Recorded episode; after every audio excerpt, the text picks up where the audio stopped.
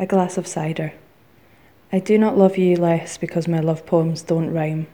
I would like them to be utterly incoherent, so you would know. Your landscapes are redolent with death, whose elbow is the keystone arch of that hill. All you ever paint is primeval burial mounds. I mean it. Who the hell do you think you are?